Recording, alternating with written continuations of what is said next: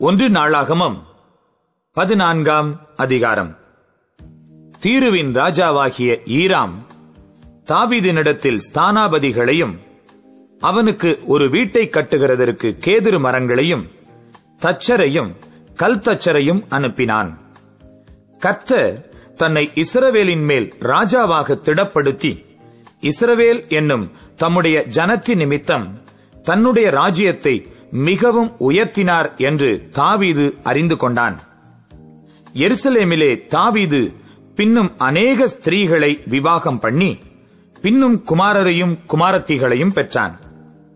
எருசலேமிலே அவனுக்கு பிறந்த குமாரரின் நாமங்களாவன Shammua Shobab Nathan Solomon இப்கார் Elishua Elpelet Nogah Nepheg Japhia Elishama Beeliada Eliphelet என்பவைகள்.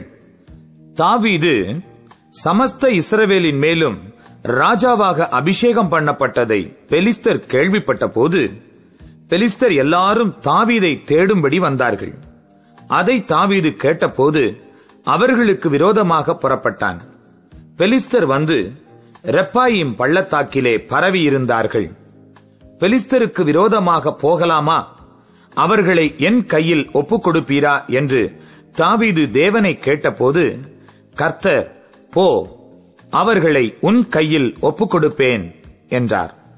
அவர்கள் பாகால் பிராசீமுக்கு வந்தபோது தாவீது அங்கே அவர்களை முறியடித்து தண்ணீர்கள் உடைந்தோடுகிறது போல தேவன் என் கையினால் என் சத்துருக்களை உடைந்தோட பண்ணினார் என்றான். அதிநிமித்தம் அந்த ஸ்தலத்திற்கு பாகால் பிராசீம் என்னும் பெயரிட்டார்கள் அங்கே அவர்கள் தங்கள் தெய்வங்களை விட்டு ஓடிப்போனார்கள்.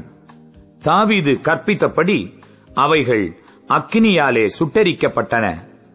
பெலிஸ்தர் மறுபடியும் வந்து அந்த பள்ளத்தாக்கிலே இறங்கினார்கள்.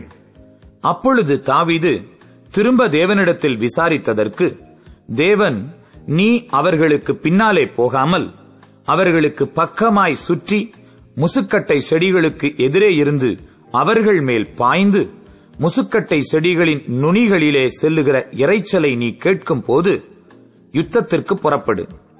பெலிஸ்தரின் பாளையத்தை முறியடிக்க தேவன் உனக்கு முன்னே புறப்பட்டிருப்பார் என்றார். தேவன் தனக்கு கற்பித்தபடியே தாவீது செய்தபோது பெலிஸ்தரின் ராணுவத்தை கிபியோன் துவக்கி காசேர் மட்டும் முறியடித்தார்கள்.